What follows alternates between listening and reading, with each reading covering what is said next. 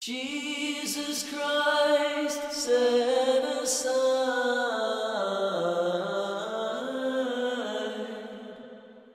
his Godhead,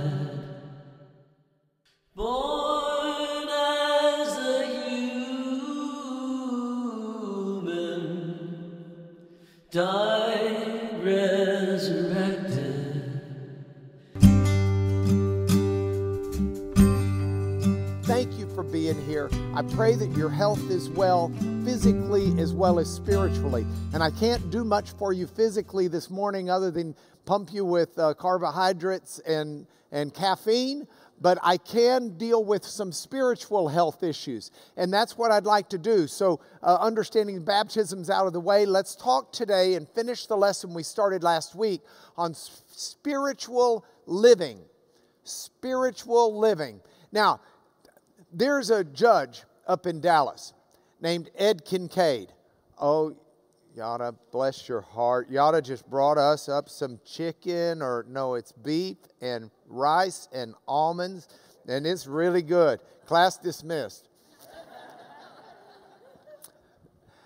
um, uh, the, there's a judge up in Dallas, and I've tried a number of cases in his court, gotten to know him over the last 10 plus years. He uh, uh, is a Baylor undergrad and a Baylor uh, law school grad, still teaches at Baylor Law School. His father is, uh, or was, he's passed away now, was the pastor of the First Baptist Church at Irving for decades. That's where Jared Richardson is now. If you were Jared Richards from our church, who went up there to pastor that church, Judge Kinkeade is still a, a deacon in that church, and, and he's just a marvelous, godly man. Uh, and, and I say that with him having chewed me out on more than one occasion uh, because uh, he's, he's, he's not just a Christian, he's also a judge. And, and it's been a, a, a marvelous opportunity for me to get to practice in his court. But one day we were talking about people and, and how, what it means to be led by the Spirit. And he says that uh, occasionally he'll have someone come to him and they'll say to him, You know, the Spirit told me to do this and this. And he's listening to it and he's thinking, That's not the Spirit. And he says, and I just look at him and I tell him, Are you sure that's the Spirit and not just a bad burrito you had for dinner? And I really like that because how do we live spiritually? What does that mean? What is spiritual living? And I want you to think of that question, what is spiritual living, in light of some scriptures that I'm just going to throw up from the book of Romans.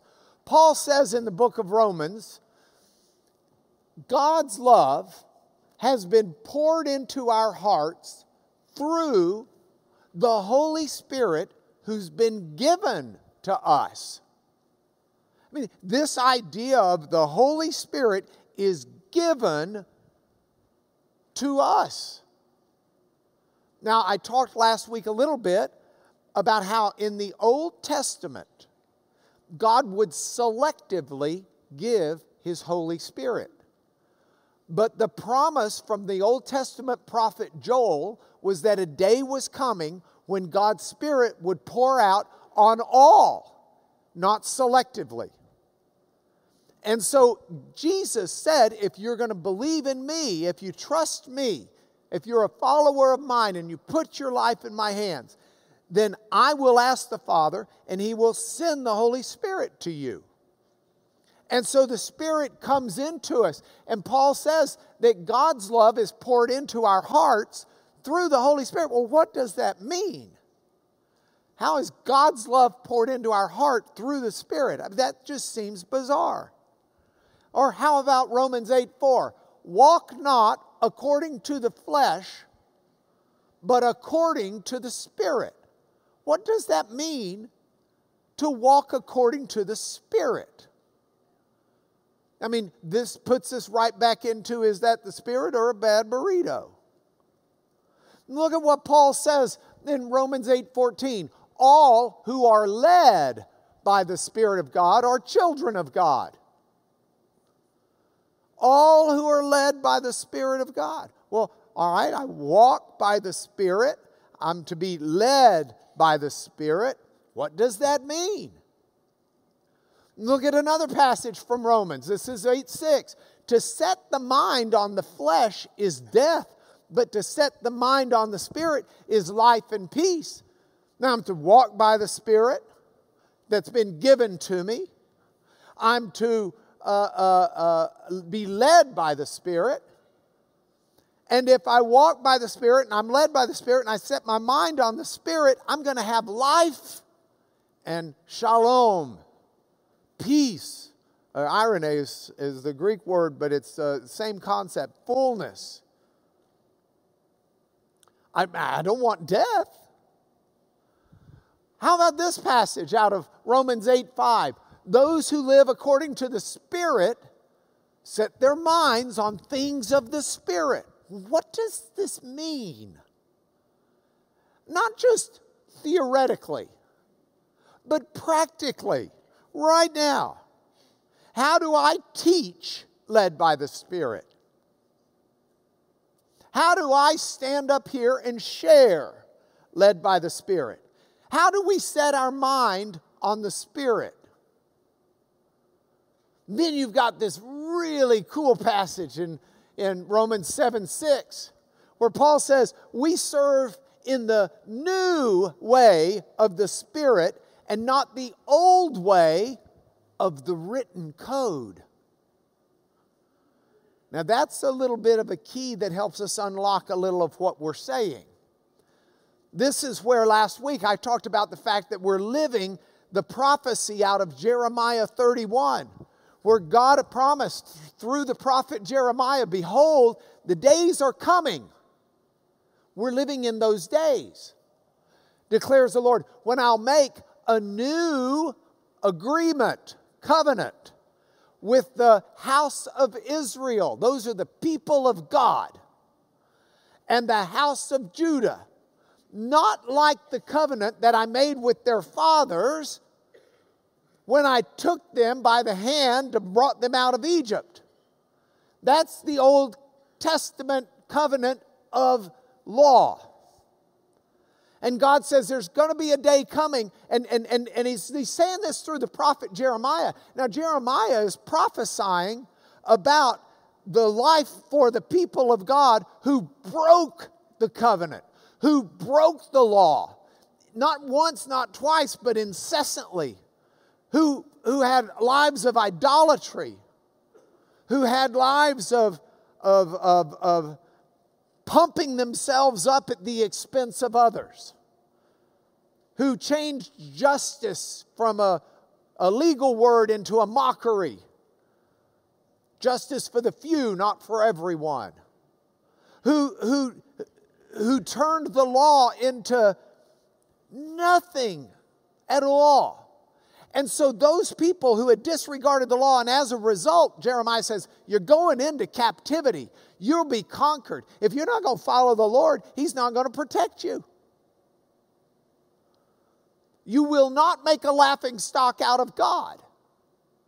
So, judgment's going to come on you. That's the prophet that prophet who says judgment's coming on you because you didn't keep the covenant says God's going to make a new covenant that's not like the one that you broke.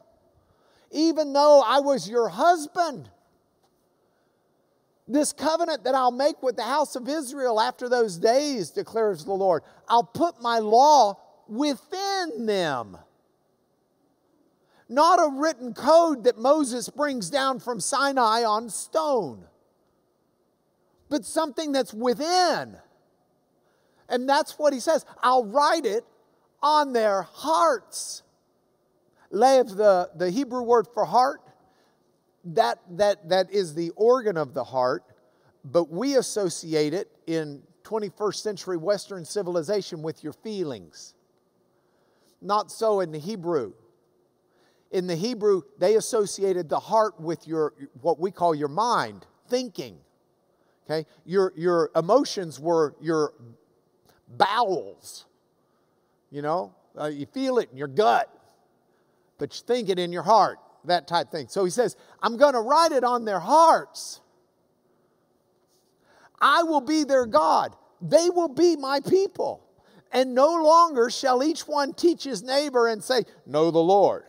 Because they're all going to know me, from the least of them to the greatest. This is something that the Spirit is going to pour out on everybody.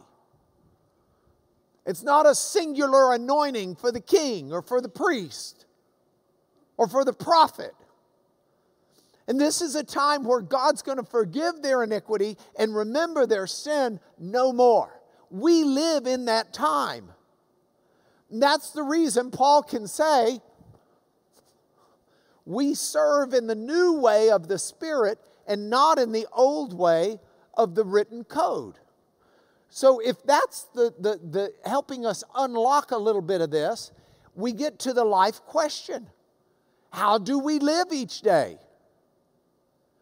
I, what, what is life about? Now, the, when, when, when the people of God were living under the written code, it was a lot easier to answer that question. If you want to know what to do today, you just look at the code. There's going to be a list of do's and a list of don'ts. Do these things sacrifice, tithe, um, uh, love your neighbor, um, you know, uh, administer courts justly. Uh, don't wear, you know, and then you got your don'ts. Don't wear clothes of mixed fibers. Don't unequally yoke a, a, an ox to a donkey to plow the field. You, you, you got, don't commit murder, don't commit adultery, don't worship idols. You got a list of do's and you got a list of don'ts, and you do that, and then the rest of your time's your own. After that, it's like free time. What do you eat for lunch? Well, it doesn't matter as long as it's kosher. Pick anything you want. Well, what are you going to do for the rest of the day? Well, as long as I don't do any of the don'ts, I've done the do's I need to do today, so I can watch TV. I'm easy. I got free time. I can do anything I want. I mean, life is lived within the confines of some do's and some don'ts. And as long as you're taking care of those 638 or however many they parsed it down to commands, life seems good. Now, you take that away though, and the waters start getting kind of muddy. Wait a minute. I don't live under that list of do's and don'ts. Does that make everything free time? Is it now a free for all? I can do anything I want. My sins have been forgiven. Yeehaw!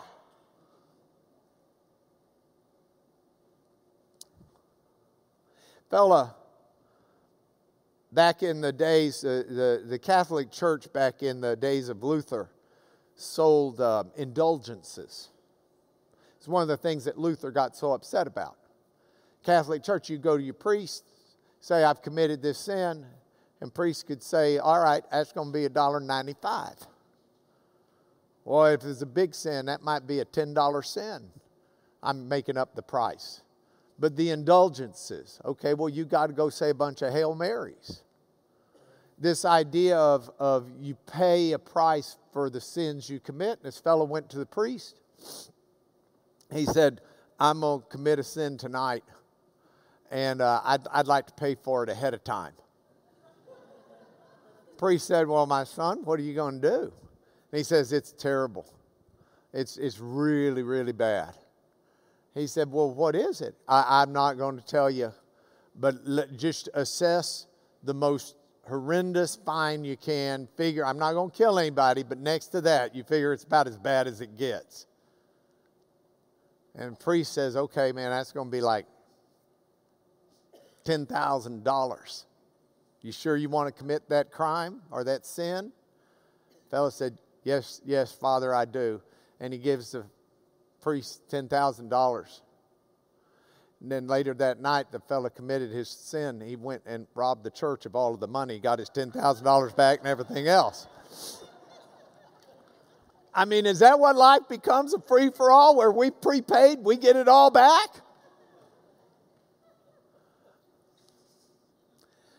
No, absolutely not. Me genoito. Paul says it that way in, in uh, Romans and Galatians. Me genoito, no, absolutely not. Now, what, what Paul then does is recognizing that we don't have that list of do's and don'ts. We're not under this written code. It's not something external, it's something that's internal, written on our heart. Paul then proceeds to come as close as one can to telling us how to live. But it's not a list. Now, last week I started talking about this and I put it into three sections. The first being the daily life, and then I ran out of time, so we didn't get to the spirit and flesh explained, and we didn't get to the evidence of it. In the process since last week, several of you bold people sent me an email recognizing I have pledged to never publishing your emails and tearing them apart again, which I did once recently and probably uh, destroyed uh, uh, anybody's desire to email me. Um, but I'm not doing that. I got some great emails with some great questions that have helped me sharpen some of what I want to say. So I'm not going to repeat last week's class because we won't have time for this week's additional material. But I do want to make sure that we're on the same page. So last week, in quick review, you can watch it on the internet in detail. Galatians 5:16 says, "Walk by the Spirit and you won't gratify the desires of the flesh." Now, Paul writes that in Greek in a triple attention manner to really draw your attention to that passage. And because of that, we unpacked it last week. And walk by the Spirit is actually the first word Paul says after lego de, but, but I say. And he starts out with Spirit, pneumati. It's in the dative case, by the Spirit. Pneumati, by the Spirit, walk. Now, Spirit Pneuma is a Greek word that, that could indicate the human spirit or God's Holy Spirit. The human spirit is the immaterial part of the inner person that can respond to God. And God gives us His Spirit, and that's where His Spirit dwells. So we've got inside of us, in a sense. We've got an ability to fellowship, to, to sense, and to respond to God. And God sends His Spirit down. And you'll hear some of this from Pastor Jarrett next hour. But God's Spirit works in us, in our spirit to convict us of sin and of righteousness and of judgment, John 16, and other things like that. So, this is the Spirit. And Paul says, Spirit, by the Spirit walk. And, and this echoes a passage out of Romans 8 16, where Paul says, The Spirit Himself bears witness with our spirit that we are children of God. This is how God speaks to us. Now, He doesn't speak to us only in the sense of this inner voice, but remember, all Scripture is inspired by God, it's breathed out by God. All Scripture is God spirited. We could look at it in the Greek. God's Spirit produces Scripture. And so when we read Scripture, we're also being led by the Spirit who produced the Scripture.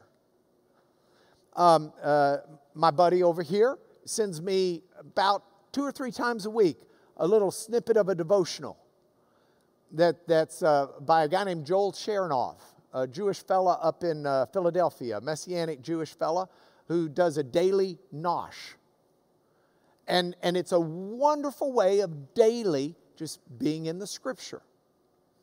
And that's being led by the Spirit. Uh, um, young lady uh, over there with the, the, yeah, you, Lorraine, don't look behind you. That's a fellow behind you.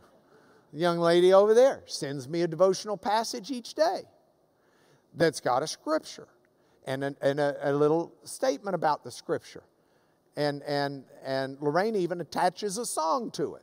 But that's being led by the Spirit. So the Spirit is not simply something inside, but it's also the Spirit has produced God's Word. But God's Word communicates within our spirit. And so Paul says, walk, peripateo is the Greek word for walk. Peripateo means to, to, to live, to move about, to let your daily life be one where you're walking about by the Spirit. And so, this idea of walking by the Spirit is in, in another, uh, uh, an easy way to, to say and to understand this is Paul, in essence, is saying, I say, conduct by the Spirit, conduct your life. So it's not the list of do's and don'ts, but by the Spirit, conduct your life. And, he then adds, you won't gratify the desires of the flesh. Now he says and, but the first word in the Greek with the and is desires. So it says, but I say, by the Spirit conduct your life, and desires of the flesh you won't bring to completion. Desires are deep cravings. They can be good, they can be bad, but it's a deep craving. He's talking about bad ones here the desires of the flesh, the desires of that base human, the desires to do things that are wrong. Have you ever noticed that you need to teach children to obey? But they, they can disobey all on their own. They really don't have to be taught that. That's just like innate. They are very gifted and talented at that all on their own. You've got to teach them to obey. You know, the desires of the fallen human won't be brought to completion. The flesh, the fallen human, won't be brought to completion. That's the not, uh, let's get back, let me get to this slide there. Teleo the, um, is the last word here. Telesite. Um, it's, it's the idea of, of bringing it to perfection or conclusion or completion. And, and, and that, that's what you won't do if you're walking spiritually, if you walk by the Spirit. Doesn't mean you won't have desires of the flesh. And if you bring those desires of the flesh to a completion, does that mean that you're not a believer? No. It means you weren't walking by the Spirit when you did it. And so that's a time of repentance and confession and work, but that's the idea here. So Paul's saying, by the Spirit, conduct your life, and you won't complete the lusts of the baser part of your nature. That was last week. Now let's go into a little bit more about this which is where Paul explains this difference between spirit and flesh in the next few verses. Paul says, For the desires of the flesh are against the spirit. Now, again, he's using that same word for desires, the deep cravings. So he says the flesh's deep cravings are kata tu pneumatos. They're against the Spirit. They're against the Spirit of God, and they're against your spirit when you're led by the Spirit of God. Because the Spirit of God indwells within you, and that is part of you. And so Paul says the desires of the flesh, what that baser part of your nature, that's against the desires of the Spirit. Now, the word desires is not used again, but it just says are against the Spirit, and it's implied. Um, and the, pneum, the pneuma, the Spirit, is against the flesh. That's the next. So the Spirit, the desires of the Spirit, they're against that baser part of humanity. There's a struggle going on, is what Paul's saying. Paul's saying there's a conflict between the old part of you and the spirit filled part of you and they're diametrically opposed to each other i mean it's it's in this corner is the flesh that fallen human nature that you were born with that is under a curse And in this corner is the Spirit. That God given presence in your life that confirms for you that you're not going to be ruled and live by that old self anymore. They're diametrically opposed to each other. And Paul says if you're led by this, well, keep it up here. The desires of, for these are opposed to each other to keep you from doing the things you want to do. But if you're led by the Spirit, you're not under the law. Now, we've got the benefit of something that Paul didn't have. We've got the benefit of 21st century scientific understanding of how your brain works. Your brain, I'm about to, you're going to say, Lanier, you're a lawyer with a degree in Greek and Hebrew. What are you up there doing teaching us about the brain? You don't know diddly squat about the brain. Well, I may not, but I've met a lot of people who do.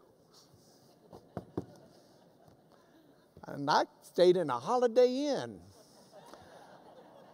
Um, now, I have spent a lot of time studying the neuroscience associated with learning. It's, it's um, part of what I do, and it's, um, it's a fascinating hobby. And I've also had the great benefit of reading a lot of uh, neuroscience uh, textbooks and other books to understand how the brain works.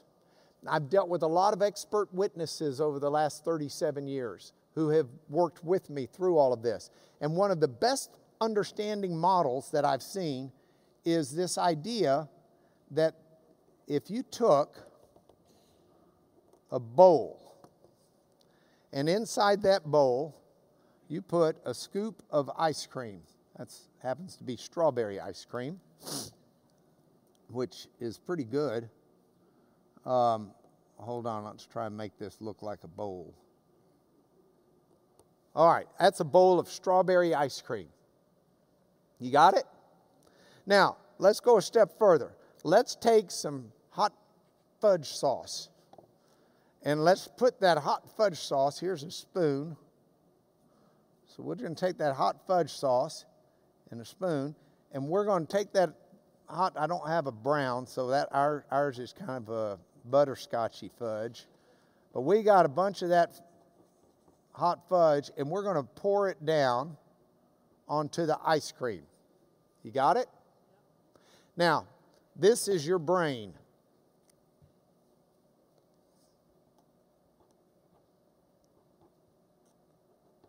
And your brain has certain ridges and, and things. And when, when you pour, in this analogy, your brain does. I mean, it does anyway, but when you pour that sauce down, does it go evenly all over the, the ice cream scoop? No. It'll follow those little rivulets and little areas, and it'll go down like that. These are the way we think. We have thinking patterns in our brain.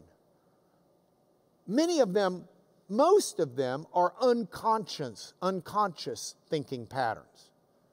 And our brain does this magic of association, where we hear something and our brain immediately starts associating it with our rivulet, with our little channel that's taking the sauce.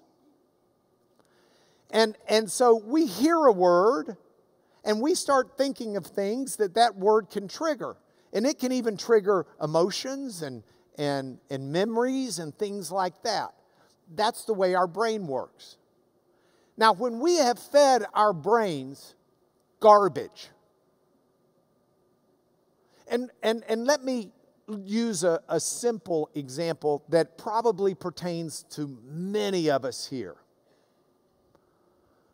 we have a problem and a stress in life where the solution is eating comfort food. Comfort food, by definition, is something that makes us feel better. I, I, one of my daughters called me one time. She said, Dad, uh, she was in law school. Dad, I just don't feel like I'm going to finish law school. I don't think I'm cut out for this. I can't do it. I, don't, I, I can't study. I, I can't learn it. This is horrible. And I'm thinking, this daughter is so talented and gifted. She's going to be brilliant. She's going to do great. But she's telling me this on the phone. I don't know what to do, Dad. I don't even know how to go to class tomorrow. I, I just, I, I just need to quit. And I said, honey, I said, first of all, I said, what was the last time you ate? I can't eat, Dad. I said, okay, well, we're going to stop right now. I want you to go get a piece of chocolate. She said, what? I said, trust me, eat some chocolate. You eat some chocolate, you're going to feel better, and then we're going to talk about the problem. She, she goes and gets chocolate, eats some chocolate. She comes back because she's eating the chocolate. Okay, I'm eating chocolate. I said, give it about three more minutes. Our brains are set up in such a way where that chocolate and the chemicals in that chocolate, not just the sugar, but the other chemicals, are hitting that brain and they're going to make that brain think differently and react differently. It's just the way it goes. And we've got foods that are associated with certain memories and certain feelings. And when we eat that, we feel differently, we can think differently, and all the rest. Now, we understand science. Paul just was writing inspired by the Holy Spirit, but understanding science makes a whole lot of sense of what the Holy Spirit was saying through Paul. If you want to put a bunch of junk in your brain, if you want to feed your brain pornography, don't think for a moment that it won't affect the way you treat sexuality. If you want to feed your brain lies and deception, don't think for a moment it won't affect the way you live in truth. These associations happen in your brain, and they will affect you unconsciously, subconsciously. And so, what Paul is saying, he, he says it bluntly in Romans, where he says to renew your minds as spiritual worship. God is saying, I want to rewire your brain.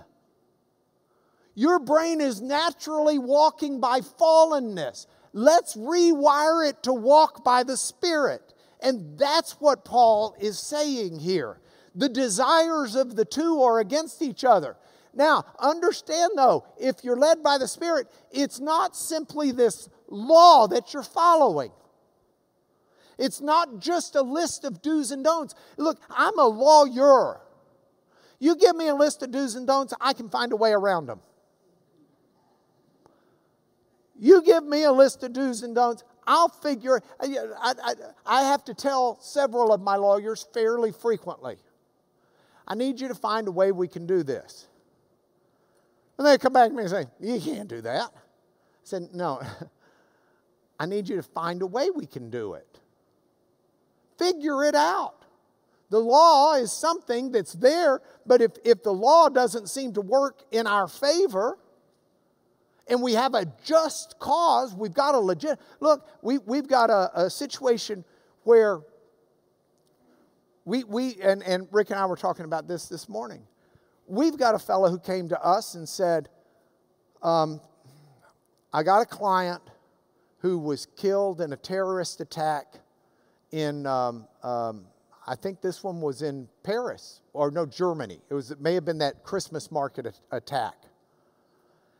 And we've got evidence, we believe, that the terrorists were using Facebook to communicate, to time the attack, and to do all of this kind of stuff. And Facebook is being used by all these different terrorist groups, and we've got evidence that it is. And we want you, on behalf of one of the people who died, who happens to be from Texas, we want you to shut down Facebook. And we look at it and we say, well, Facebook's got a get out of jail free card. The law is written in a way where you can't touch them. Okay, I hear that, but we have a just cause, so figure out how we're going to do it anyway. You know, look, you give, you give a lawyer the law and you'll figure out a way around it. Now, that can be for a good thing, which is, I hope, what we do as lawyers, but it can be for a bad thing too. The heart is deceitful above all things. I can rationalize almost any sin. You give me a shot at it, I can rationalize it away.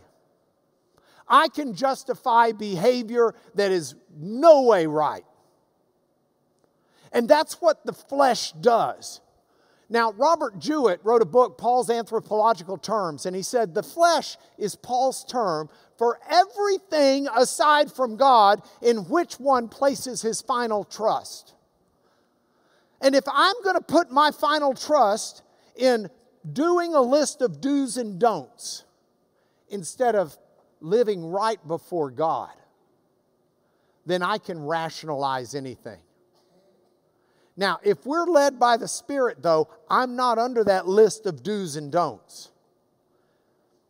But I'm still in this situation that you see, like in Romans 7 7 through 8. Here's what it says Paul says, if I had not, if it had not been for the law, I wouldn't have known sin. For I would not have known what it is to covet the word covet is epithumia. It's that same word as desires of the heart that he was using in, or desires of the flesh that he was using in Galatians. I would not have known what it was to have those deep desires if the law hadn't said, don't covet. Epithumia. Don't have the deep desires, the bad ones. If the law hadn't said, don't do it, I would not have known sin. But when the law says don't have a deep desire for that over there, it's like don't think about an elephant.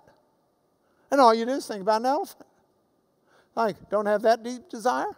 Oh, wonder why. Oh, that looks pretty good. Kind of like to have that deep desire. And all of a sudden it's there. And Paul says, sin, seizing an opportunity through the commandment, produced in me all kinds of deep desires, all kinds of epithumia. Not just, oh, I want what my neighbor wants, but now all of a sudden I've got all of these desires, these, these uh, uh, lusts and cravings. But apart from the law, sin lies dead. Now, what is going on here? What does Paul say? Paul understands there's a tension in how we live. He understands what it's like to live where and how we live now. And he explains this in 2 Corinthians 4 16 through 5 5. And actually a little even beyond that. But 2 Corinthians 4 16. Paul says,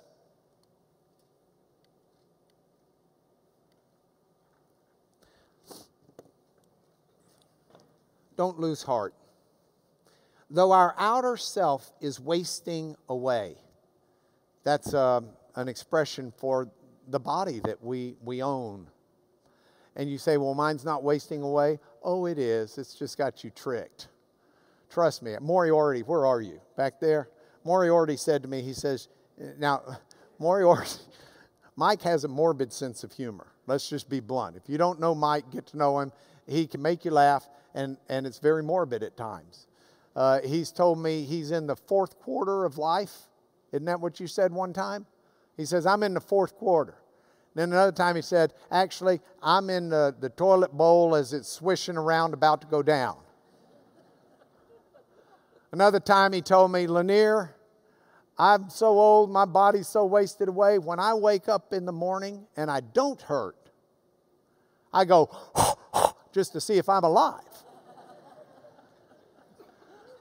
Mike will, Mike will, he's going to live another 100 years, so you can enjoy these jokes at your pleasure. But, but Melna, I'm sure, has heard them all.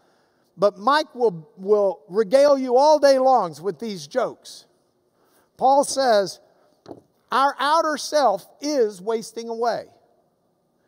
But our inner self, that part, that immaterial part, that spirit, is being renewed day by day.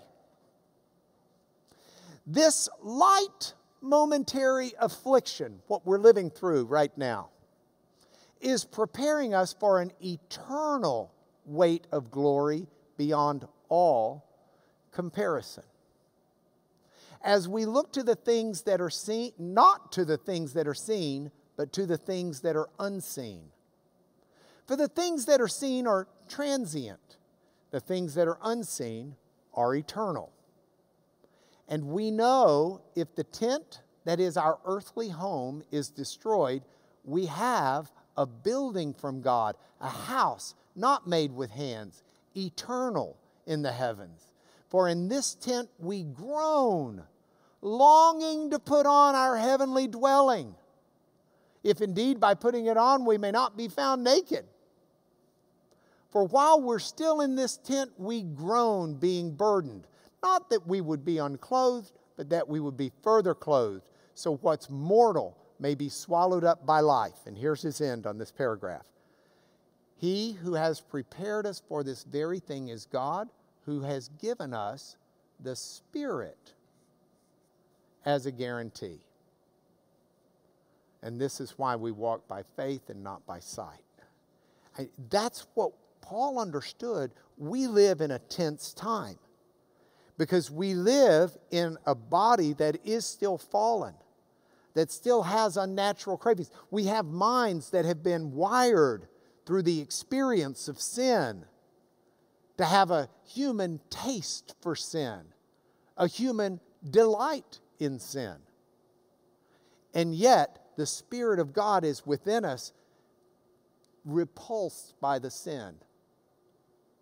And so we're living in this struggle because God hasn't yet removed the human body and re- given us the eternal, perfect human body. So we've got the remains of this wiring in our brains and, and physical maladies and, and all of the problems associated with this fallen body. And yet, we've got within us the Spirit of God that knows there's more to life, that knows right from wrong, and that knows what we ought to be doing. And so we've got this pressure going on. And it can produce guilt, and it can produce shame, and it can produce bondage. And if you want to know more about that, I urge you to hear Pastor Jarrett next hour because his message has massive implications for what I'm talking about here. He'll be talking about guilt and shame. But, but this is the war that goes on within us. Enough said. So let's go to point three. What's the evidence of all of this? What does all of this mean? Well, Paul goes on further and he says, Look, phanera is the, the word translated um, evident.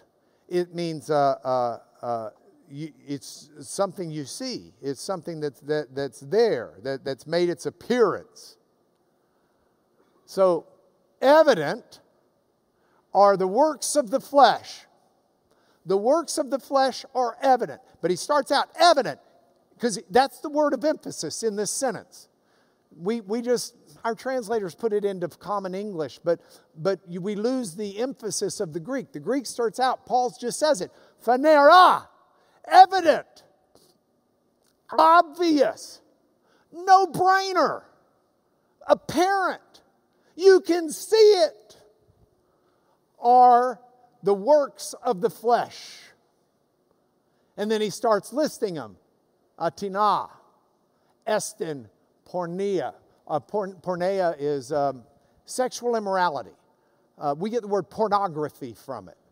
The works of the flesh are evident it's sexual immorality, it's impurity, it's sensuality, it's idolatry. Idolatry at its root is trusting in something over God. See, uh, idolatry is not simply um, I'm going to worship at the marvelous food that Yada made me. I'm going to put it on a pedestal and I'm going to bow down to it and worship to it. No, that, that's not, that, I mean, yeah, that would be idolatry, but that, that's not the whole thrust of the word. Idolatry in this sense is, is putting my faith, my confidence in anything before God. So if instead I say, this is going to be something that I am confident will take care of me in, to the exclusion of God, as opposed to God's provision for me. That would be idolatry. Idolatry is simply, uh, I, I'm going to trust something more, or someone more than I'm going to trust God. And it's a slight little twisted tilt. But Paul says, that look, that, that's a gimme. This word uh, evident, phanera, these are gimmies. It's a gimme that sexual immorality, impurity, sensuality, idolatry, sorcery. I like sorcery because the word, yeah, I highlighted it here. It's the word pharmakeia. Pharmacy comes straight from it. because back in the earlier days when pharmacy was getting its name, it was like Wild Billy's, you know, cure for whatever ails you type stuff. You know, it's been around since the Middle Ages. The hucksters who go around and say, you know, hey, you, you got an earache? Buy this for $5.95 and rub it on your big toe and it'll solve your earache. Um, you know, it, it, the hucksterism's been around a long time. And so pharmacy uh, originally meant sorcery. uh, the, the, our word pharmacy comes from it. Um, enmity. Enmity. Ekthrai is, is um, fussiness. I mean, look, enmity, strife, not getting along. Some people just don't get along. You ever met anybody like that? I know a fella, he's a lawyer, and he's gotten better at it as God's worked in his life. But man, I knew him 35 years ago, and he's about as strife filled as you'd ever see. And, and, and not jealousy. Look, all of these are things that are wired into our brain. But these are works of the flesh. This isn't God's wiring of our brain. And these are things that should be obvious to us. Fits of anger. Well, that's just who I am. Well, it's not who you should be. Well, I have anger issues. I'm so glad you've identified them. Now you can work on them. Well, I've tried, it hadn't worked. That's not the talk of a godly person led by the Spirit. Rivalries. I, look, I, I, I grow up in a competitive household. I believe there's good reason for competition. But there's rivalries beyond that that aren't works of the flesh. Good competition makes good winners and good losers. Dissensions, divisions, envy, drunkenness, orgies. These are gimmies and things like these. Because these are, this is not an exclusive list. Paul's not making a list of do's and don'ts. He's talking about what you can obviously tell is a work of the flesh. And he says, I warned you before, those who do these things, these aren't, those don't inherit the kingdom of God. say, oh no, I'm going to hell, I have envy. No, that's not what Paul's saying. He's saying that's not godliness. That's not meant for eternity. That won't go into eternity. That's going to get burned up. So don't, it's obvious. You don't want to be that way. He says you want the fruit of the Spirit, you want love. The fruit of the Spirit is love and joy and peace and patience and kindness and goodness and faithfulness and gentleness, self control. Well, I don't have self control. But the Spirit will grow it in you. See, fruit doesn't happen overnight, fruit grows from the inside out. Uh, Marius and Hal are getting baptized today. That's, they've got to get up and go. Um, pretty stoked. See you guys in a little bit. Um, fruit doesn't happen overnight. Fruit is something that, that grows and it grows from the inside out, and that's what God wants us to have, and wants us to be, and wants us to do. And those who belong to Christ Jesus have crucified the flesh with its passions and desires. It's dead. Now, when it manifests itself in our life, we just need to say that's dead man walking. That's a zombie. But that's dead. So we shouldn't be living in it. We need to work with God and His Spirit to rewire our brains. We need to daily transform into the likeness of the image of His Son. I don't care if you're 120.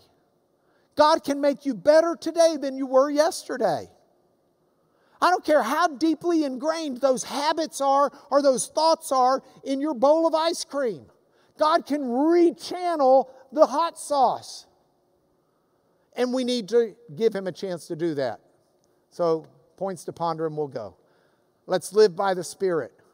Look for opportunities to grow in love, joy, peace, patience, kindness, goodness, faithfulness, gentleness, self control. Let's look for chances to grow in that. Let's see God rewire our hearts. Even if we can just make small changes by His Spirit, let's live. That's what we do. That's spiritual living. That's how we decide to walk by the Spirit and put to death the flesh. These things are against the Spirit. Don't feed the beast. Because we want to walk by faith and not by sight and trust God for this journey. Okay? Let's go to church. Let me bless you.